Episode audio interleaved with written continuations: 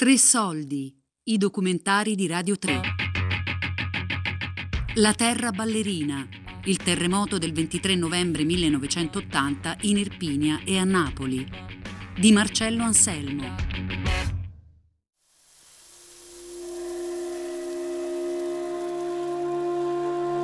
Sono passati esattamente 40 anni dal sisma che aggredì una delle parti dell'osso d'Italia più remote ed abbandonate un terremoto che fece più di 5.000 morti e migliaia di sfollati, le cui conseguenze hanno segnato la storia recente dell'intero paese. Iniziamo il nostro viaggio nella memoria del sisma ripercorrendo i primi istanti attraverso le voci di testimoni sorpresi dall'infuriar dell'elemento nella loro quotidianità e grazie a strazianti documenti orali e sonori di un archivio rimasto troppo tempo inesplorato.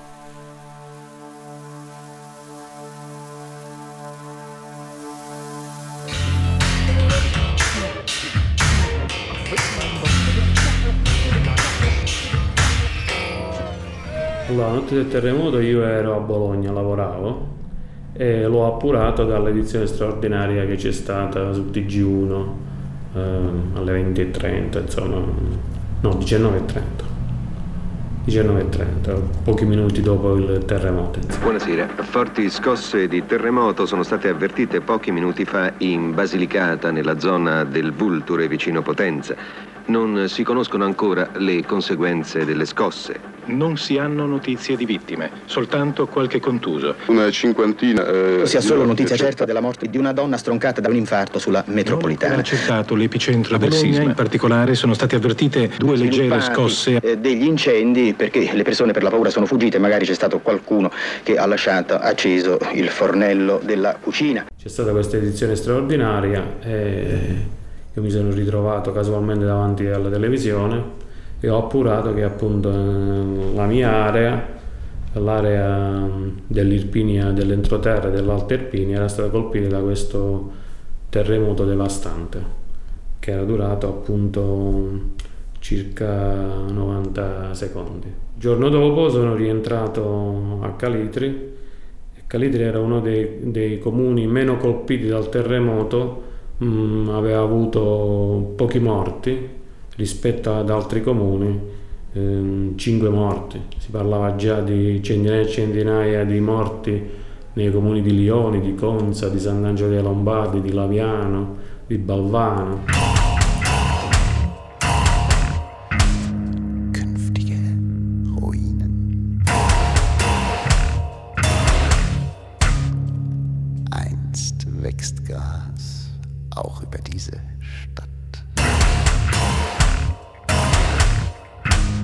Prima cosa che, che, chiaramente ognuno fa e che ha fatto di rientro è a, appurare se i genitori, se insomma i parenti siano vivi o meno, anche perché era difficile la sera stessa di domenica eh, avere contatti telefonici con, con i propri cari eh, perché andate via insomma i collegamenti telefonici.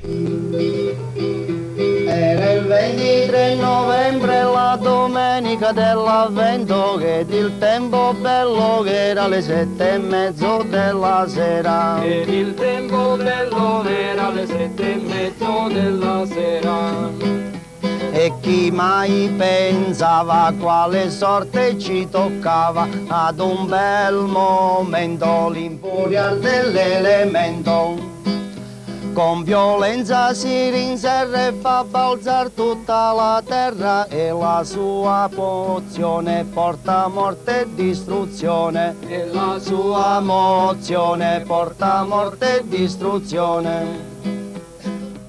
Ero al cinema e stavo vedendo un film eh, Profondo Rosso. La sensazione era che il regista che ci aveva spesso abituato a questi thriller ci avesse fatto un brutto scherzo. Quando poi la sala cominciò a ballare e senza muovere i piedi ci siamo trovati in mezzo alla strada, spinti solo dalla paura delle genti, delle persone, ci siamo accorti che non era uno scherzo del regista, ma era una forza irrazionale della natura che alle 19.35 seminò lutti e distruzioni circa 3.000 morti, 10.000 feriti, centinaia di migliaia di senza tetto. E ovviamente stare nel cuore del cratere, in questa terra ballerina, ricordo era ancora più piccino, un altro terremoto, quello del 62, e i miei genitori ricordavano quello del 30, nonostante la frequenza e la uh, ricorrenza di questi eventi, non ci si riesce ad adattare con questa forza che travolge come uno tsunami case, sentimenti, persone e semina distruzione.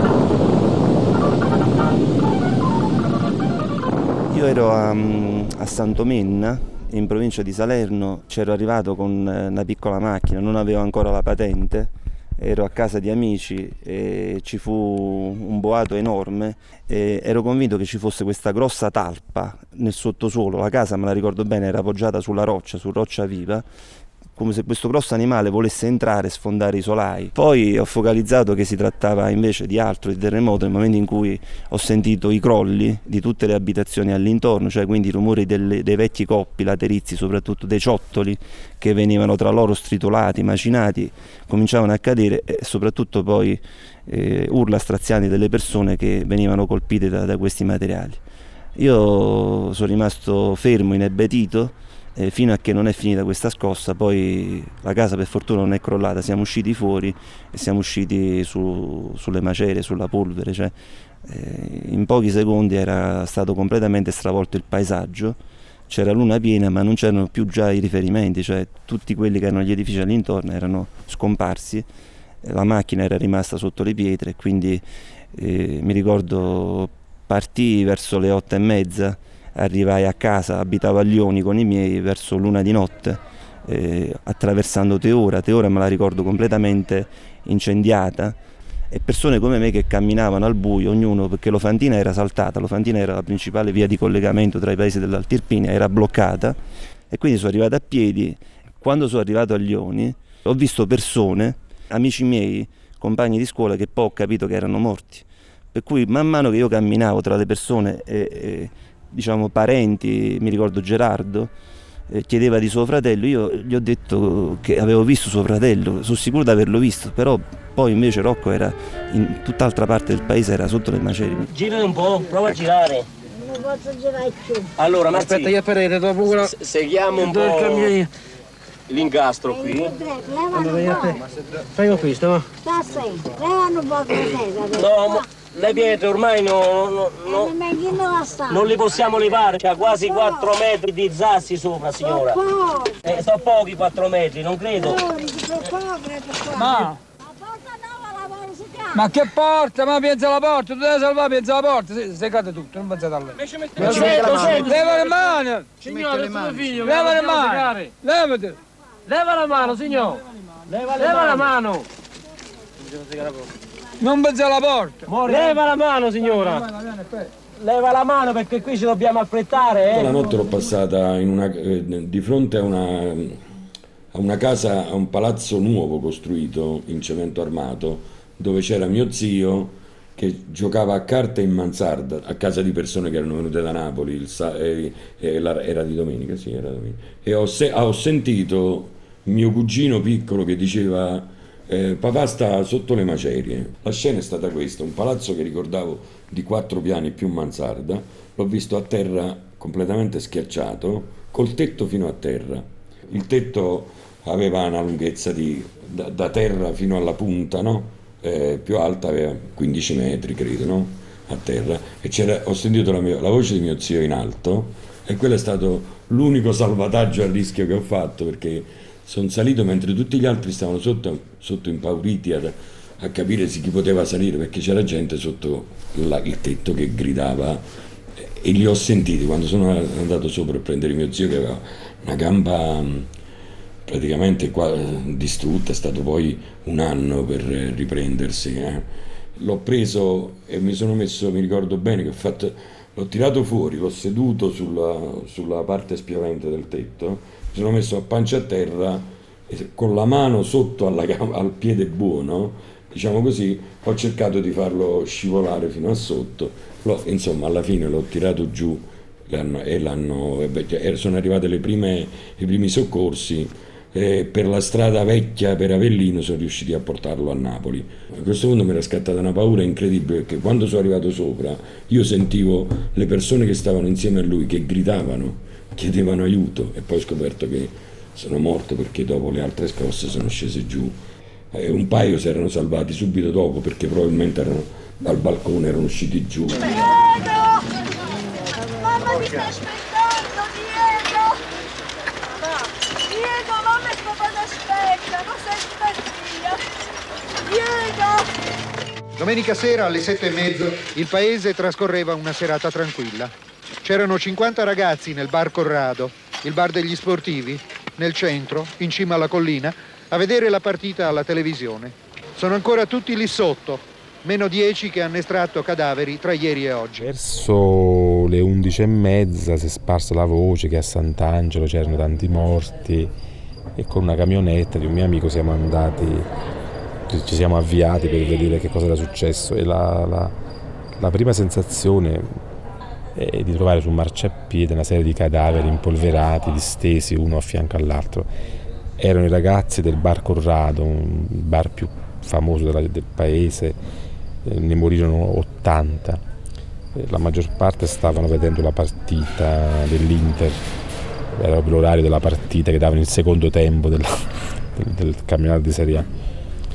E lì vabbè, è cominciato un po' per me e per tanti questo girovagare tra le macerie, cercare di dare un aiuto, che non so poi a che cosa è servito, ma insomma eh, fu, la, la, la, fu, chiarissima la, dimensione della, della tragedia. Diciamo Sant'Angelo, Lioni, Teora sono i paesi che sono stati più distrutti in assoluto. Poi se prendiamo l'Alta Valle del Calore abbiamo Castelnuovo di Conza, Santomenna, Laviano. Il, eh, il sisma eh, si è concentrato a cavallo della sella di Conza, a cavallo di due incisioni orografiche che teniamo sul comprensorio dell'Alta Irpinia e quindi sono eh, l'Alta Valle dell'Ofanto e l'Alta Valle del Sele. Qua dove no, nascono anche gli acquedotti principali del sud, dove nascono i fiumi, c'è stato questo, questo areale sismico che ha portato distruzioni in questi centri abbarbicati al, al, alle colline, alle montagne.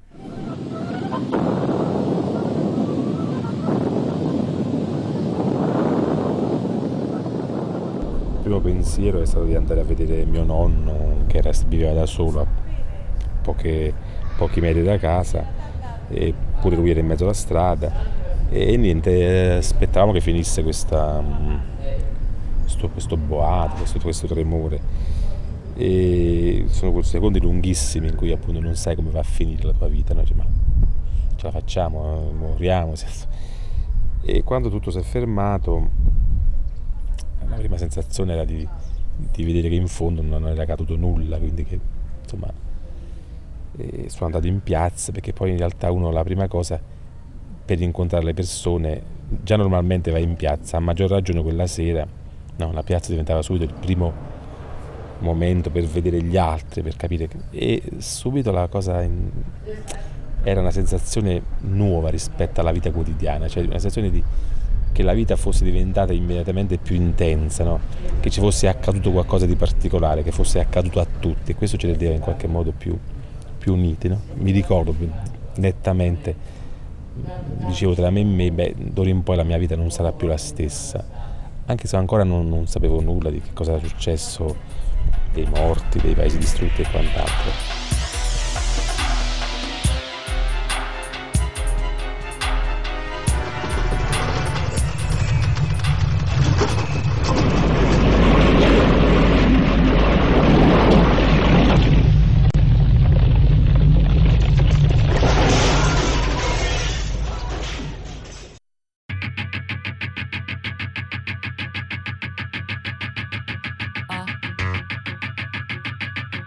La terra ballerina.